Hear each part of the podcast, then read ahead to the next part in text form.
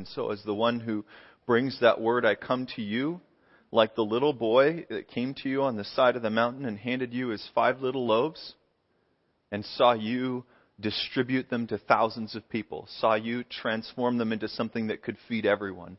And so, Lord, take what I've prepared with you and feed us by your word, I pray. Amen.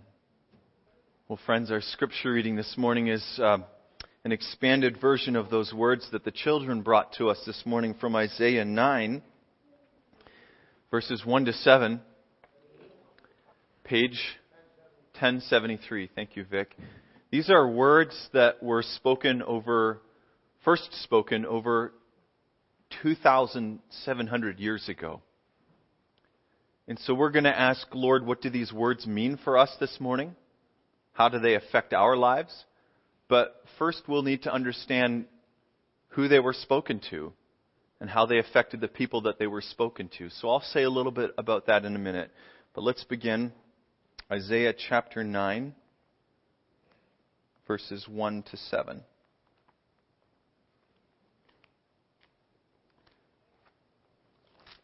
Kind of picking up in the middle of uh, a section here that has been filled with um, gloom and distress and hunger and fear. And then Isaiah says, "Nevertheless, there will be no more gloom for those who were in distress. In the past, he, God, humbled the land of Zebulun and the land of Naphtali.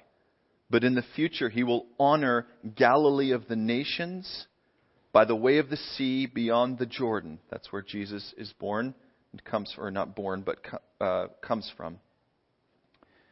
"The people walking in darkness have seen a great light. On those living in the land of deep darkness, a light has dawned.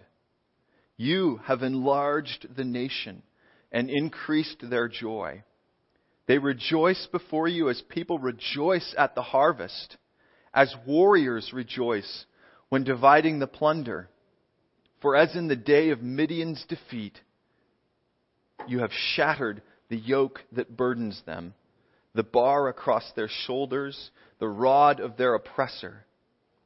Every warrior's boot used in battle, and every garment rolled in blood will be destined for burning, will be fuel for the fire. For to us a child is born. To us a son is given, and the government will be on his shoulders. And he will be called Wonderful Counselor, Mighty God, Everlasting Father, Prince of Peace.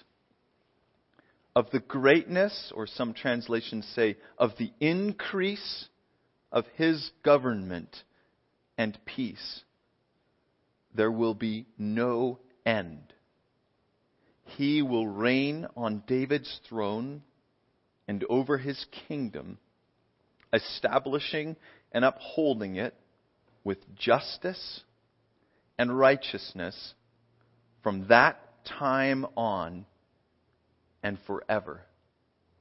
The zeal of the Lord Almighty will accomplish this." Amen.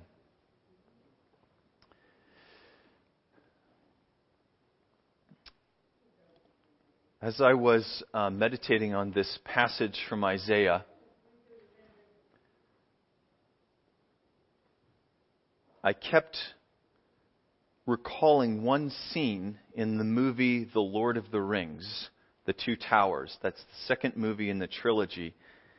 And um, there's some pictures that are going to be on the PowerPoint behind me I'm going to show you. Uh, I'll, I'll walk through four pictures of this scene, but let me explain first. Uh, the scene is called The Burning of the Westfold. And here's the background. The Westfold is in the kingdom of Rohan. And the king of Rohan, whose name is Theoden, has been compromised, taken over by a dark wizard named Saruman, who is in league with the Dark Lord, uh, Sauron. And so as compromised one, the king of Rohan is no longer properly protecting his borders. He's not ruling his land, but instead enemy forces are being allowed to range freely throughout the kingdom of Rohan. And these forces are just burning, and they're pillaging, and they're looting innocent, they're murdering innocent people at will, wherever they go. And so the Westfold is this quiet and unsuspecting village in the mountains of Rohan. And as the scene opens, this um, woman... Let me, how do I, okay, there we go. This woman who's in the bottom left corner here is, um, you, you can just see her head. She's hurriedly mounting her two children on a horse, and she's telling the, the older one, Elthain, Elthain, that's the boy, head to Edoras, deep in the mountains, and sound the alarm. And then Frieda, this young girl, begins to weep and cry and say, Ma, I don't want to go, Mommy, I don't want to go. And with deep pain etched in her face, this this mother says to Frieda, um, she she looks her in the face and she says, I will find you. And then she slaps the horse, and off uh, off run Elthain and, and Frieda on the horse to to sound the alarm at Edoras. And as actually, could you turn it, Andrew? There's the mother's face. Could you then go back to that first picture? Thank you. So as they ride away, looking back at their mother longingly, she turns, the mother turns to see these invaders that you can see in the background cresting the hill and beginning to make their way into the far end of her village. And they're already cutting down people as they loot and they burn. It's a horrible scene, a stomach-turning scene. And I think that it's one that kept coming back to me because it's a scene that really seems to capture so much of our human frailty, and especially the the, the frailty, the fear, and the insecurity of um, living, or the gloom and the anxiety of living under a weak and an unstable government that's combined with the presence of great evil. And so we don't live in that place right now. But I would like to invite us just for a few minutes to step outside of our place, because the Westfold is not the West Side. So let's just step outside of the West Side and even of our own experience. Let's suspend our experience for a few minutes. And I'd just like to invite us to imagine what the people of the Westfold, but also the people of many parts of the world, experience still today. And to ask ourselves this. What's it like to wake up in the morning knowing that where you live, there's unchecked evil running rampant around you, and that those who are supposed to be protecting you, the law, is actually participating with that evil? What's that like? Where do you turn? Who protects you? What's what's it like to need to travel? You have to go from somewhere to somewhere. And you don't know when you're journeying from town to town whether you'll be attacked, assaulted, raped, robbed, whether your children will be stolen from you and sold into slavery all over the world. Anna and I have a friend from Iraq. His name is Oday. And about ten years ago, um, he had recently come over from Iraq, and Anna asked him, what was it like? And he said, well, you couldn't stay in your apartment all day. You needed to go to the market to get things to live, but you never knew what would happen at the market. You didn't know if someone was going to drive in and bomb. set off a bomb, and so you went to the market and you really didn't know if you were going to come home. And so what's it like to see your family member go off to the market and to not know if they're going to come home? What's it like to never be sure what army might be coming over the hills? You don't know what's on the other side of the hills toward you, and yet to know beyond a shadow of a doubt that whoever's coming is bringing terror. and that you'll be completely unable on your own to stand up against them. What's it like to know, as the young mother in this scene, that your kids and your grandkids and even your life could be taken from you at any moment? What's it like to not know whether you will be able to put food in front of your children tomorrow morning? The questions that I'm asking you are just a few of the questions that the people who received this word from Isaiah were living with every day. They are living with these fears as an ever-present re- reality. And so their land, their land is not our land. Their land is a land that is full of darkness and of gloom. I think every one of you has probably had the experience at some time or another of walking into a place and feeling like that. This place is dark, isn't it? Like this place is, is it's just got an aura about it. It's heavy. Their whole land, their whole life, their whole existence from the morning, the, the minute they woke up in the morning till the minute that they went to bed at night was heavy and dark and anxious and despairing. From the time that we read these words, it'll be over a hundred years until Jerusalem actually falls and the people of Judah go into Babylonian captivity. But even now, the land's in deep turmoil. And so when Isaiah speaks these words, the Assyrian army, this is in Scripture and it's in historical documents, the Assyrian army of hundreds of thousands is moving westward into Canaan. And in the year seven twenty-one and seven twenty-two, ten of the twelve tribes of Israel, the whole northern kingdom, will be obliterated, and they will never come back. They will be obliterated by the Assyrians. Twenty years later, in seven oh one, an army of several hundred thousand is camped outside the gate of Jerusalem, and they are dying and starving and even so desperate that they're eating the bodies of people who die. That's how desperate it gets inside Jerusalem. So when Isaiah brings this word, this gloom, this distress that we hear about, these are real, they're present. This is um, misery that these people are living under. And even though both the Assyrians and the Babylonians who come after them are actually carrying out God's judgment against his own people for their rebellion, God is still moved to compassion.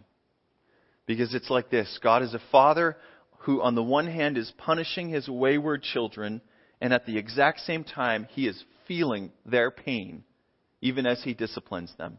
So he can't let their idolatry, he cannot let their evil, he cannot let their rebellion go unpunished because he's holy. But even while he's punishing them, he's feeling their pain. God's full of compassion. The Bible says he's overflowing with mercy and love. And so he sends Isaiah to the to the to his own children who he's punishing, and he sends Isaiah with this message of hope and this message of rescue and this message of direction. And here's what Isaiah says in a nutshell. He says, people, a child is coming who will become king. They have no king that's able to provide any real power, any real help in the face of evil. But Isaiah says, a child's coming who will become king, and he'll assume leadership in this world, and he will rule over an eternal kingdom of peace, justice, and righteousness. The intense brightness of this king and his ever-expanding kingdom will drive out darkness, will shatter oppressive burdens, will end wars. They have people outside the gate. Will end wars and will cause great joy and rejoicing. And then he says this, all of this will come to pass through the zeal or through the energetic, unflagging enthusiasm of God. In other words, he says to this people, no more gloom, no more despair, no more darkness. There's light that's coming into the darkness, and that light is going to drive out the darkness. There's going to be great joy. Now, before we get too excited and start to say, hey, I know, I know, it's Jesus. We know the answer. It's Jesus. He did all these things. It's really important that we pause and that we notice this. It's seven hundred more years from the time that Isaiah spoke this prophetic word from God until it came to pass. There's more gloom, and there's more darkness, and there's more oppression to come. And so the people that receive this promise do not see it come to pass, and in fact, they endure more pain. And so we need to ask ourselves, why did God give it to them? And what did he expect them to do with it? If they weren't going to see a wink of it come to pass, what was God's purpose in giving this word? Hope. Hope. Hope for their future.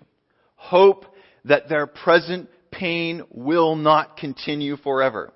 Hope for rescue from the mess that they cannot get themselves out of. Hope that isn't dependent on them, but it's dependent on the giver. Hope deferred makes the heart sick, says the proverb. Deferred means put off, means I don't have it right now. Hope that you don't have right now. If you don't have hope, you don't got nothing.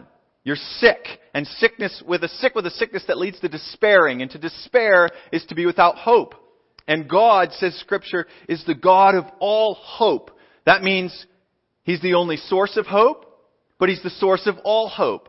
And so God, who's the source of all hope, wants to give and to bring and to pour hope into His people.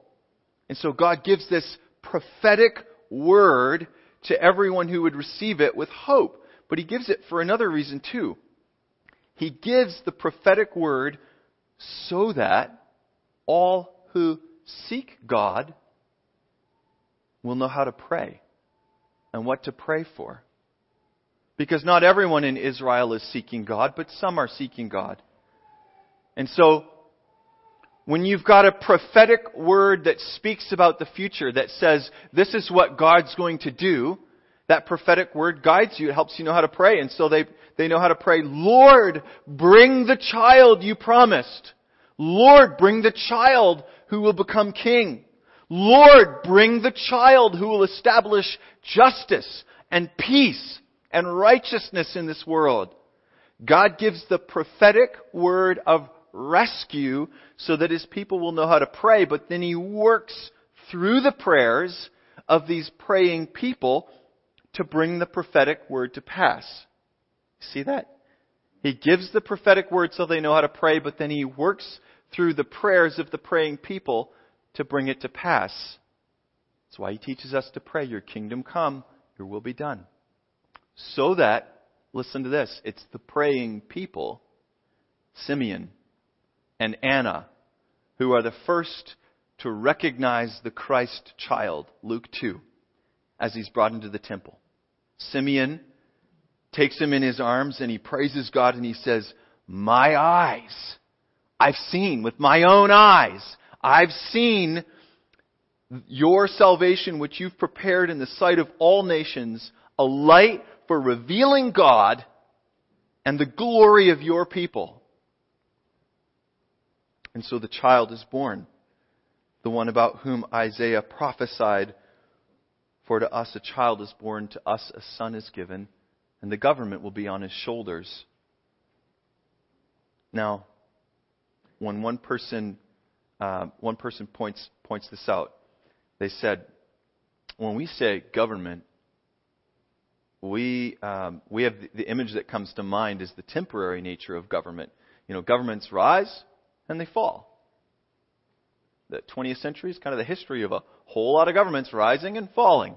And if we don't like somebody who's in office, we depose them, or we vote them out, or we force them out. It's a temporal nature of government, but the use of the word government, that word, and the way we understand it, actually waters down the intensity of what the Scripture's saying. And so to our modern mi- mindset, it's better translated like this. All dominion shall be on His shoulders.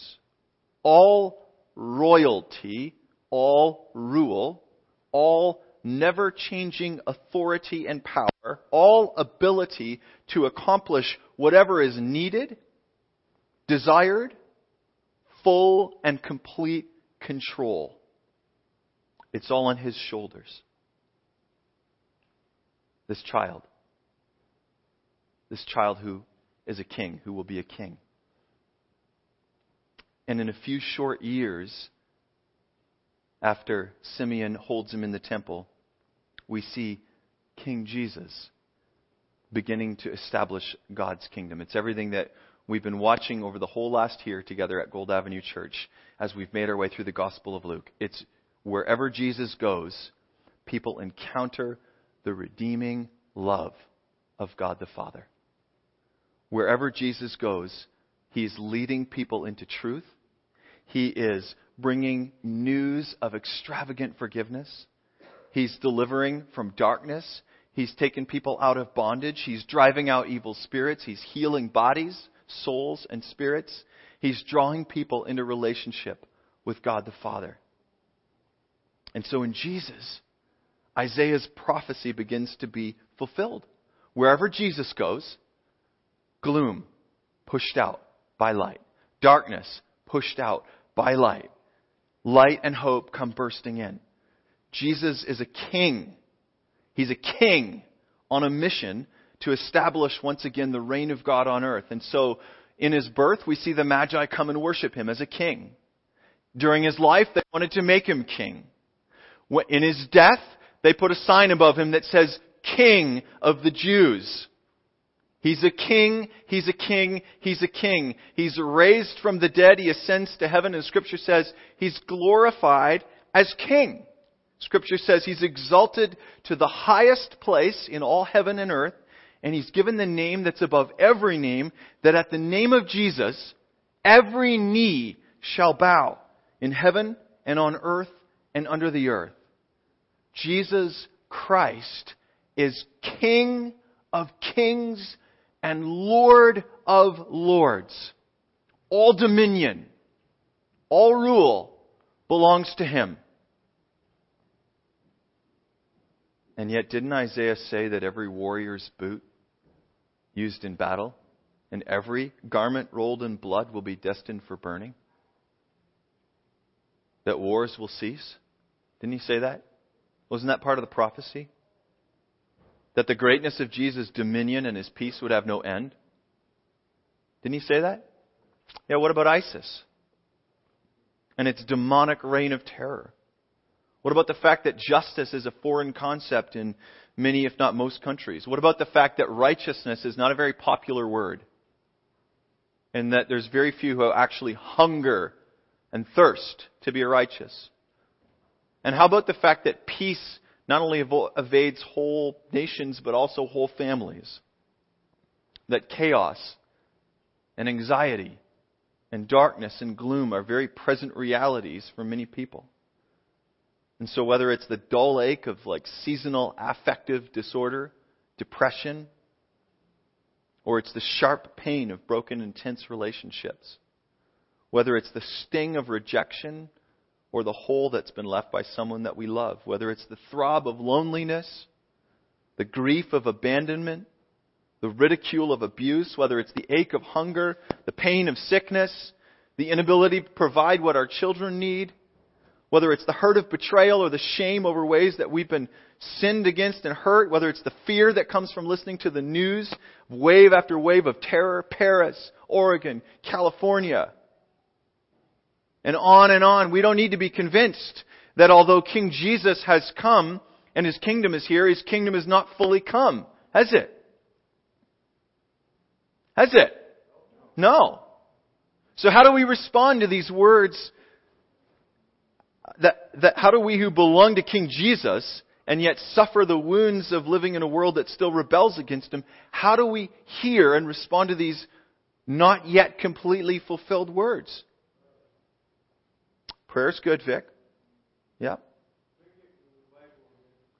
We start by looking back at the words of Isaiah nine seven that, that uh, th- this prophecy ends with. First, I just want to ask a question. Do you believe that Jesus is king over all because your theology says so and the Bible says so, or do you really believe he's king of the whole world? Just, you don't have to answer it. I'm just, I just want you to ponder it. Because you hear me say that regularly. You hear us preach that regularly. But I want to know if in your heart of hearts you think Jesus is king over the whole world. This one that you can't see, that saved you, that you love, is king over the whole world. Hear the words at the end of Isaiah nine. The zeal of the Lord will accomplish this. Not the zeal of Pastor Dave, Joe Whitney. Not the zeal of this church, zealous as we are. The zeal of the Lord will accomplish this. God will bring about the fullness of His kingdom reign. God will drive out darkness. God will shatter all oppressive burdens. God will bring peace. We do not say it like those well-wishers that say, peace on earth, but holy Lipton, it's really not that peaceful. God will bring peace on earth. The zeal of the Lord will accomplish this. The full coming of God's kingdom. The hope of a new and renewed earth. New heavens and new earth. Isaiah sixty-five and sixty-six is where the book ends. Does not depend on human ability, and there is no power in hell that can stand up against the full coming of God's kingdom. Listen to these words from Revelation and be strengthened in your hearts as you hear them. Revelation nineteen. I saw heaven standing open, and there was before me a white horse whose rider is called Faithful and True. With justice he judges and he wages war. This is Jesus. His eyes are like blazing fire, and on his head are many crowns. He has a name written on him that no one knows but he himself. He's dressed in a robe dipped in blood, and his name is the Word of God. The armies of heaven were following him, riding on white horses and dressed in fine linen, white and clean. Coming out of his mouth is a sharp sword with which to strike down the nations that rebel against him. He will rule them with an iron scepter. He treads the winepress of the fury of the wrath of God Almighty against all those who still rebel. And on his robe and on his thigh, he has this name written, King of Kings and Lord of Lords. Moving ahead to chapter twenty-one. Then I saw a new heaven and a new earth. For the first heaven and the first earth had passed away, and there was no longer any sea. I saw the holy city, the new Jerusalem, coming down out of heaven from God, prepared as a bride, beautifully dressed for her husband. And I heard a loud voice from the throne saying, Look, God's dwelling place is now among the people, and He will dwell with him. They will be His people, and God Himself will be with them, will be with them and be their God. He will wipe every tear from their eyes. There will be no more death or mourning or crying or pain, for the old order of things has passed away. He who was seated on the throne said, I am making everything new. Then He said, Write this down, for these words are trustworthy and true. Now hear this. When Isaiah prophesied to Israel, it would have been the easiest and the most normal thing in the world to hear his proclamation of a child to become king of an everlasting kingdom of righteousness, peace, and justice, and to respond with, What are you smoking? Listen, look around you, man. Look around you. We're under siege. We've got nothing. It's dark. Our enemies are huge. Can't you see and feel how dark and gloomy things are? Isaiah, that's wishful thinking. But in fact, nothing was more true than what Isaiah spoke that day. The King has come. The King is reigning. The King lives in you. And in you. And in you. and in everyone who believes in him. And John says, greater is he who lives in you than he who is in the world. And so we are those who are filled with hope. We are bearers of hope and of light, because the one who has all dominion, and I'm asking you again if you believe that, all dominion, the one who has all dominion lives in us, and we share in his dominion. And so we do not fear those who can kill the body. We do not live afraid of the evening news. We hear about ISIS in Paris and Portland, California, and we pray like one of you did several weeks ago in family prayer, Lord, forgive them. Lord, show your love. Lord, bring your light. We face everything from depression and discouragement to ridicule to rage. We face it all with hope, bright hope, because the God of all hope, whose Son is called in Colossians the hope of glory, lives in us, and we in him. Friends, the King has come. The King is reigning. The King is in you and I, and the King is coming back again to judge the living and the dead and to bring about the fullness of his kingdom. And so how do we hear these words from Isaiah and these words from Revelation? And how do we respond to them? We echo the words of Revelation twenty-two as they came as a response to that, that word. The Spirit and the bride say, come, come, King Jesus.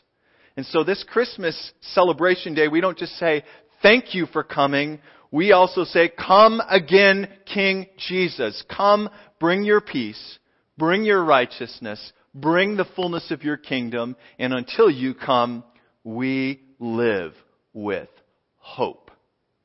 Amen? Amen? Amen. Let's pray. Jesus, faith is a gift that you give. We pray that you give it in abundance this morning, that you stir it up in our hearts, that what faith is there you kindle, so that we are those who respond with yes and amen, and let it be as you have said, O Lord, so that we are those who believe what is true about the world and your place in and over it is exactly what you've told us. Lord, we bless you and your name, that you're sovereign and in control, and we can trust in that. We thank you that you have not only all dominion in this world, but you have all dominion in our life. That you not only carry the world on your shoulders, you carry our lives on your shoulders. If there's any of us here this morning that you are um, drawing to yourself for the first time,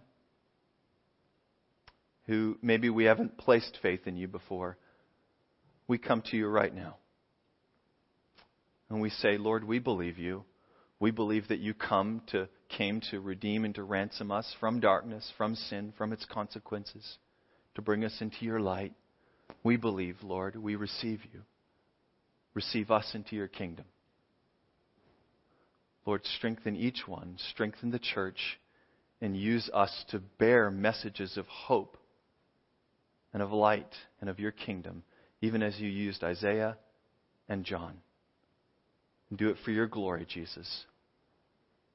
Amen. I want you to lift up your hearts and your hands and to receive this blessing from the King.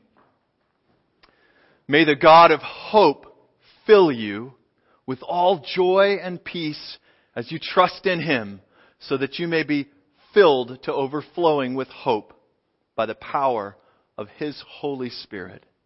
Amen. So as um, some of you may want to continue adoring the Lord and um, spending some time in prayer, some of you may be related to that image of an enemy coming over the crest of the hill. And Jesus is King, and he um, is present now. to help bring comfort and hope. And so if you'd like prayers about something like that, feel free to come up and let's pray with you before you leave. A couple of other quick announcements. Gray Space and Food Pantry will be closed this Friday on Christmas Day, and children's worship is going to take a two-week break. Be sure and say thank you to the children's worship leaders. There'll be um, some of them visiting their families over the holiday week. So um, the next couple of weeks, we'll have the privilege of having our children worship with us.